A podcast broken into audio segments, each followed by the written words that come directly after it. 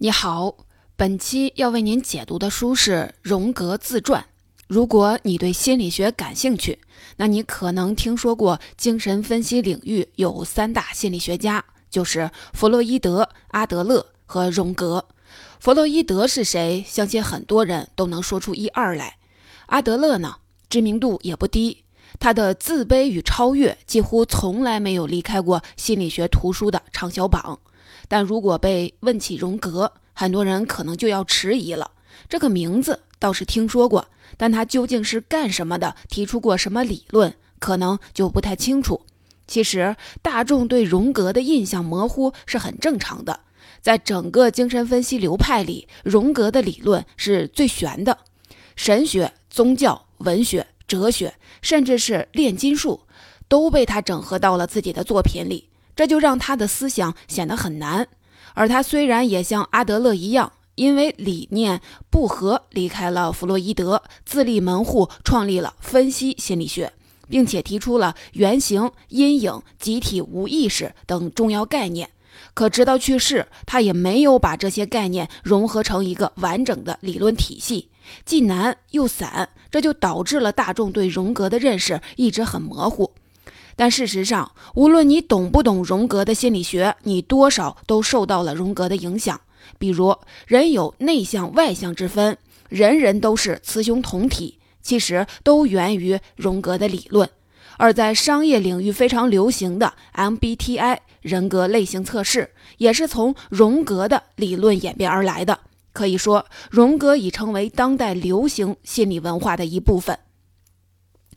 二零零九年，荣格的私人日记《红书》面世，美国《时代周刊》称这是近百年心理学历史上最重要的事件，这也引发了一轮荣格热。可很多人一边热切的追捧，一边却无奈的吐槽说：“红书是读不懂的天书，一本日记为什么会被称为天书呢？”这是因为很多人都缺乏对荣格的基本了解，更别提看懂他在红书中记录的那些由梦境和幻觉组成的自我实验了。而打开这本天书的钥匙，其实就是我们本期要讲的荣格自传。荣格自传是荣格的最后一部著作，在这本自传中。耄耋之年的荣格仔细地梳理了自己的一生，他追溯了自己的成长经历，回顾了自己在精神医学界的从业经历，以及与弗洛伊德的情谊和决裂过程，同时也简要地梳理了自己的生平著作。这些内容塑造了荣格传奇的一生，也构成了这部充满智慧的自传的主要内容。可以说，在生命的尾声，荣格坦然地在这本传记中讲述了自己真实的一切经历，也诚恳地留下了他对于自己和生命的思考。当你听完这本书，也许你会像我一样喜欢上这个内向、玄妙又智慧的老头儿。接下来，我们就来顺着荣格自传提供的线索，重点的聊聊三个问题。这三个问题也分别对应了荣格的一生的前、中、后三个阶段。第一，荣格在成长过程中经历了什么？这些经历对他的性格发展有什么影响？第二，荣格和弗洛伊德究竟是什么关系？这段关系对他的学术发展有什么影响？第三，荣格的主要心理学理论是什么？第一部分，我们先来看看荣格的成长经历。一八七五年七月二十六日，荣格出生于瑞士的一个小镇里。他的父亲叔伯和祖父都是牧师。生活在这样一个宗教氛围浓厚的家庭中，荣格的思想也就不可避免地受到了感染，充满了神秘色彩。小时候，荣格随父母搬过两次家。第一次搬家时，他才六个月大；第二次搬家时，他四岁。虽然两次搬家都是住在教区牧师的大宅子里。但荣格的童年却并不快乐，主要原因就是荣格的父母关系并不融洽。在自传中，荣格说家里的氛围非常的压抑，让人喘不过气。他的母亲病倒在床，需要去外地疗养，而敏感的荣格当时就觉得这跟父母之间的某些麻烦有关。荣格六岁的时候开始跟着父亲学习拉丁语，与此同时，也开始了广泛的阅读。在父亲的书房里，他接触了大量的宗教和哲学方面的书籍，同时也开始对宗教和上帝的存在产生了质疑。他曾多次跟父亲探讨这些问题，但最终都不欢而散。慢慢的，荣格也发现，即便身为专职牧师的父亲，内心其实也因为类似的疑问而感到焦虑不安。小荣格非常同情他父亲的处境，也就不再坚持逼问父亲，而是独自在大量的哲学和科学著作中寻找答案。这样的童年给荣格造成了什么影响呢？首先，在性格上，在成长的关键时期被迫与母亲分离，塑造了荣格内向、孤僻和直觉型的人格特质。他总是喜欢把自己封闭在自己的幻想当中。不仅如此，当荣格需要母亲的时候，母亲不在身边；当他需要父亲的时候，父亲又无力解答他的疑问。这也直接影响了荣格对两性的认知。所以，荣格在回忆往事的时候说：“他总觉得爱是不值得信任的。在很长一段时间里，‘女人’这个词会让他联想到一种与生俱来的不可靠，而父亲虽然意味着可靠，却有一种无力感。”荣格说，他从小对两性的认知就有点扭曲，直到后来，这些早期印象才被不断的修正。我们再把视线转回到荣格身上，随着年龄的增长，荣格也上学了。虽然他非常的聪明，阅读面也比同龄人大得多，但因为性格孤僻，很多同学和老师都不喜欢他。学校里只要有人恶作剧，老师的第一反应就是荣格干的。荣格非常认真地写了一篇作文，满心期待地等着老师表扬，结果却被老师当众的斥责是抄袭。可想而知，对于这样的学校，荣格是没有什么好感的。于是，在十二岁那年的夏天，古灵精怪的荣格给自己策划了一场意外，他如愿以偿地患上了神经症，并因此休学了。这个故事是这样的：一天中午，走在回家路上的荣格突然被一个男孩撞倒在地。就在那一瞬间，荣格产生了一个念头，他想到：这下好了，我再也不用上学了。虽然当时只是摔得有点迷糊，但他却躺在地上不起来了，直到被路过的人救起。从这以后，荣格就出现了一个奇怪的毛病：只要父母要求他去上学，他就会晕厥。请注意，他是真的晕厥，而不是装的。虽然父母四处寻医问药，但荣格始终没有任何好转。他就这么自由自在地玩了半年，一天到晚画画、看书、做白日梦，离现实世界越来越远。但荣格后来也在自传中承认，这样虚度光阴并没有让他很开心。事实上，当时他就已经隐约地察觉到，他正在逃避自己。而且父母的担忧痛苦也让他的良心有点不安。有一天，荣格无意间听到父亲唉声叹气地跟人说：“大夫们查不出荣格得了什么病，有人说是癫痫。要是治不好，可怎么办啊？我已经倾尽所有了，万一将来这孩子没法自食其力，他该如何是好呢？”荣格这才意识到自己的行为有些过分了。从那一刻起，荣格就突然改变了主意，决定做一个认真学习的好孩子。他默默走进了父亲的书房，拿起课本读了起来。十分钟后，昏厥就照旧发作了。但几分钟的难受劲儿过去后，荣格就继续开始看书。然后十五分钟，昏厥再次发作，荣格再一次挺了过来。就这样反复了几次后，他那昏厥的毛病就彻底消失了。告别了昏厥症的荣格再次回到了校园，并且顺利地念完了小学和中学。当荣格终于从高中毕业，进入了大学时，他是非常激动的。他终于可以离开这个闭塞又无聊的地方，自由自在地探索世界了。但在高兴之余，荣格也面临着一个巨大的困扰。荣格本身是非常喜欢人文学科的，包括宗教和语言学。但是他又想学习自然科学，弄清楚一些实实在在的事情。就在他万分纠结的时候，荣格做了两个诡异的梦。梦的具体内容我就不给你介绍了。总之，这两个梦让他觉得当务之急是要弄清楚这个世界和大自然的真相。于是他毫不犹豫地选择了自然科学。听到这里，你可能觉得荣格有点不靠谱啊，选专业这种大事儿竟然是听梦的话。但这就是这位大师的风格，就像他说的：“往外张望的人是在做梦，向内审视的人才是清醒的。”梦境就是荣格向内审视自我的一个重要入口。他非常善于捕捉自己意识或者无意识中的想法和感受，就好像是一个人对另一个人的审视。这本传记的副书名就叫《回忆、梦与思考》。与普通的传记和回忆录相比，荣格对自己梦境的描述和分析也确实是这本传记一大特色。有些梦境和幻觉交织在一起，非常的离奇诡异。你要是有兴趣，也可以自己去看一看。关于梦的插曲就到这里，我们接着来说荣格的大学生活。考虑到家里的经济条件有限。二十岁的荣格来到了离家不远的巴塞尔大学，在自然科学的门类下面，他选了非常好就业的医学。大学期间的医学课程也包括精神病学，但荣格最初对这门课程并不感兴趣，直到有人推荐他读了克拉夫特·艾宾的精神病学教程。他才强烈地感觉到，精神病学是他热爱的哲学和自然科学结合起来的完美途径。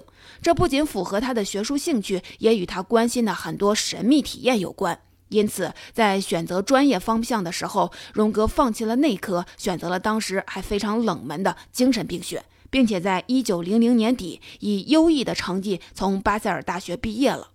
以上是我们要讲的第一个重点内容。也就是荣格最重要的成长经历，可以说童年时期家庭的宗教背景和父母紧张关系，共同造就了荣格内向敏感的性格。而这样的性格和他过人的天资结合在一起，再加上他惊人的求知欲和阅读量，就为荣格日后在精神病学和心理学方面取得非凡的成就创造了条件。下面我们再来讲讲荣格毕业以后的职业发展。看看他是怎么一步一步走上人生巅峰，结识弗洛伊德，又是如何与弗洛伊德决裂和自立门户的。大学毕业后，荣格非常幸运地开始在苏黎世大学的博格尔茨利精神病医院担任助理医师。这是一家在欧洲久负盛名的公立精神病院，院长是著名的精神病学家尤金·布洛伊勒。精神分裂症这个专业术语就是他提出来的。荣格从他那里学到了观察各种形式的幻觉和精神错乱的方法，并且在两年后拿到了博士学位。荣格的博士论文叫《论所谓神秘现象的心理学和病理学》，写的就是他早年间参加亲戚组织的降神会的经历。对于荣格来说，这项研究的重要性要远大于他因此获得的博士学位。他在日后创立的分析心理学的核心理念，其实就源于这项研究。听到这里，你有没有发现，自始至终，荣格都对各种神秘的心灵体验非常的感兴趣，而且在努力的尝试用各种方法来破解人类心灵的谜团。荣格对于自我和人类的心灵活动有着天然的强烈的好奇心。可以说，荣格是天生的心理学家。言归正传，我们再回到荣格的职业发展上。在荣格担任助理医师期间，布洛伊勒注意到了荣格的才华，很快就提升他为自己的副手，并且指导他对医院的精神病患者进行字词联想测验。什么是字词联想测验呢？很多学心理学的人都知道，这是弗朗西斯·高尔顿开创的一种研究方法。后来又被实验心理学之父威廉·冯特进一步的完善了。测验的步骤其实很简单，先准备一张列有许多单词的表，单词表上应该包括比如金钱、地点、凶器、人际关系等方面的单词。试验者念一个单词，就让被试人回答由这个单词联想到的内容，并记下他的反应时间。一个单词如果被被试者很重要，他反应时间就可能延长。比如，如果一个人杀过人，那么他对刀子、血的反应时间就可能明显延长。最后，将被试验者对这些单词的反应联系起来，就可能完整对一个人心理情节的了解，也就证明了人们所无法接触的潜意识的存在。其实，如果用先进的测量仪器，还可能会发现被试人的一些生理指标也会发生变化。当时，荣格也曾试图通过测试被试人的皮肤电反应来发现犯罪行为，但是没有成功。说到这儿，你可能已经想到了，这其实就是测谎仪的一点零的版本。确实，无论是生活还是研究上，荣格那超凡的创造力和灵气总是让人印象深刻。虽然没有如愿检测出潜在的罪犯，但荣格的临床研究还是很成功的。以前并没有人把字词测验用在临床上，荣格却开创性的用这种测验方法来研究患者的情绪和情节问题。不仅如此，他还对字词联想测验的临床操作和解释进行了标准化。所以贡献很大，而这项研究也为荣格的心理学界赢得了很高的声誉，确立了他在学术地位。更重要的是，他促成了他和弗洛伊德的相识。原来，荣格在进行字词联想研究期间，读了弗洛伊德的《梦的解析》。在本书里，弗洛伊德提出，人用来保护自我的最基本的心理防御机制就是压抑。具体来说，就是个体会将一些自我不能接受的或者不想记起的事情，在不知不觉中从自己的意识中排除，并抑制到潜意识里去。所以，有些不好的事情，你以为你忘了，而事实上它仍然在你的潜意识中，并且会在某些时候影响你的行为。在日常生活中，有时我们会莫名其妙的做梦，出现口误或者失态行为，其实这都是压抑的结果。但是弗洛伊德的这些理论都是经验之谈，并没有科学依据，这也是当时弗洛伊德最苦恼的软肋。而恰恰就在这时，荣格发现自己的实验研究为弗洛伊德的压抑机制提供了客观依据，所以在一九零六年，荣格就把自己发表的诊断联想研究寄给了当时已经非常有名的弗洛伊德。收到文章的弗洛伊德高兴极了，热情地邀请荣格到维也纳会面。这俩人初次见面就一口气聊了十三个小时，可以说是惺惺相惜，相见恨晚。荣格在自传中回忆当时的情景说：“弗洛伊德是我认识的第一个真正重要的人，他非常的聪明、睿智、卓尔不群。事实上，我们现在回过头来看这段关系，也许可以做出这样的推断：荣格之所以想要结识弗洛伊德，一方面可能是出于职业的渴望。”毕竟，荣格当时处于事业的起步阶段，而弗洛伊德在精神分析领域取得的成就是无人能及的。另一方面，荣格的亲生父亲是个充满无力感的人。相比之下，当时年近五十岁的弗洛伊德无疑展现了一种充满智慧和魄力的理想父亲的形象。这种魄力对荣格来说，应该也是非常有吸引力的。而弗洛伊德也对荣格的热情、敏锐和投入印象深刻。他非常喜欢荣格，认为荣格是领导精神分析运动最合适的接班人。要知道，荣格在精神病学领域积累的科学素养，不仅能够为当时饱受质疑的精神分析提供客观依据，并且有机会把精神分析的理念带到弗洛伊德鞭长莫及的科学领域中去。弗洛伊德虽然有很多的弟子，但具备这种能力的可能只有荣格了。总之，两人相互需要，很快就建立了起深厚的友谊。但是，随着交往的深入，荣格逐渐认识到他们之间存在着难以弥合的分歧。比如，弗洛伊德认为性欲是一切行为的根本动机，是一切心理活动的唯一决定因素；而荣格则认为性欲只是众多心理能量中的一种，并不是所有问题都可以用性欲来解释。再比如，在对心理结构的问题上，弗洛伊德认为意识之下就是潜意识，这种潜意识是完全个人的，每个人的潜意识都不一样。而荣格则认为，在个体潜意识的深处，还有更宏大的集体无意识，那是人类文明在每个人心灵深处留下的共同印记，是不带个人色彩的。除了基本理念上的冲突，荣格对于弗洛伊德那种过于强烈的控制欲也颇为不满。他觉得弗洛伊德在试图把精神分析发展成一种不容撼动的宗教，并且想用这些教条来控制一切、解释一切。但在荣格看来，人的心理变化莫测，要想解释这些无限变化的心理现象，就需要一种更灵活的、更有适应性的理论框架。弗洛伊德的精神分析理论显得太强势了。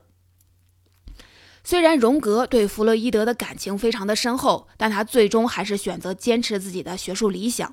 一九一三年，荣格忐忑而痛苦地发表论文，反驳了弗洛伊德的理论，结果可想而知，两人立刻决裂了。几个月后，荣格辞去了国际精神分析学会主席的职务，彻底退出精神分析运动，转而去发展自己的理论体系。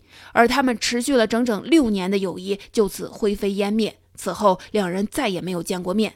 到这里，荣格和弗洛伊德的故事就讲完了。可以说，这是一个学术泰斗和一个学术新星相爱相杀的故事。两人因学术共鸣走到了一起，最终又因为学术分歧不欢而散。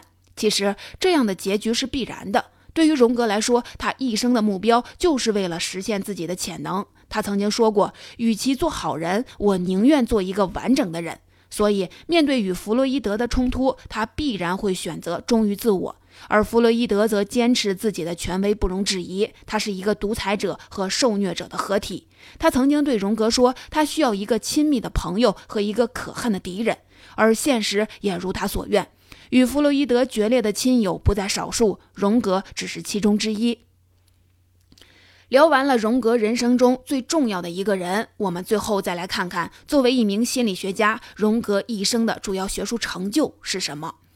要说荣格的理论，我们还得从弗洛伊德说起。事实上，在与弗洛伊德决裂之前，荣格的很多核心思想就已经萌芽了。只不过没有形成系统的理论，而与弗洛伊德决裂后，荣格的心理受到了重创，精神极不稳定。他开始出现一些非常可怕的幻觉，比如整个北欧被一片血海淹没，房间里挤满了死人的灵魂等等恐怖场景。但是在临近崩溃之际，荣格告诉自己，这不仅是发生在自己身上的一场灾难，更是一次让一个精神病学家亲自体会精神错乱的宝贵机会。他要把这当成一场实验，仔细地做好记录，以后好用来帮助其他病人。就在这样的信念支撑下，荣格才没有彻底的疯掉。这段痛苦的经历大概持续了四五年，在此期间，荣格记录了大量的梦境和幻觉，剖析了自己的内心的发展。这些材料就是我们一开始提到的那本红书的雏形，也是荣格后来总结自己学术思想的重要原材料。当这场精神劫难结束后，荣格就进入学术创作的高峰。他在弗洛伊德的理论基础上，结合自己的经历和探索，发展出了分析心理学。什么是分析心理学呢？其实，荣格的分析心理学是在弗洛伊德的理论基础上发展而来的。荣格根据自己的亲身体验以及对临床病人的大量观察，并广泛研究了各民族的宗教神话之后，提出一种整体人格结论理理论。荣格把人格的总体称为心灵。在他看来，心灵既是一个复杂多变的有机整体，又是一个层次分明、相互作用的人格结构。它由自我意识、个人潜意识和集体无意识三个层次组成。与弗洛伊德精神分析理论相比，荣格的分析心理学最大的特点就是在个体潜意识的下面又增加了集体无意识。集体无意识是荣格最伟大的发现，但同时也是最令人费解和最有争议的一个问题。荣格认为，在人类心灵的最深处，有一个超越所有文化和共识的共同基地。它是指在漫长的历史演化过程中，世代积累的人类祖先的经验。人们所有意识和潜意识现象都是从集体无意识中发生出来的。集体无意识包括了本能和原型两部分。本能当然很好理解，可原型是什么呢？荣格说，它是一种本能的原模型。其他各种存在都根据这种原型而形成，它深深地埋在心灵之中。因此，当他们不能在意识中表现出来时，就会在梦、幻想、幻觉和神经症中以原型和象征的形式表现出来。荣格把毕生大部分时间和精力用于研究原型，他曾确立和描述过几十种不同的原型。其中比较关键的有人格面具、阿尼玛和阿尼姆斯、阴影和自信等。他们在人格结构中各起着不同的作用。关于这方面的内容，如果你有兴趣，可以去看一看《原型和集体无意识》，这是荣格的另一本经典作品。除了分析心理学，荣格对主流心理学影响最大的就是他提出的心理类型理论。我们现在基本都接受人的性格有内向和外向之分，但最早提出这种说法的其实就是荣格。在与弗洛伊德的接触中，荣格发现弗洛伊德更重视外部的客观世界，他更外向，而自己更重视内心的主观世界，是内向的。这是两种非常不同的心理态度。后来，荣格将这两种心态和四种心理功能结合在一起，提出了一套完整的心理类型理论。而现在在商业领域非常流行的 MBTI 人格类型测试，就是以荣格的这套心理类型理论为基础演变而来的。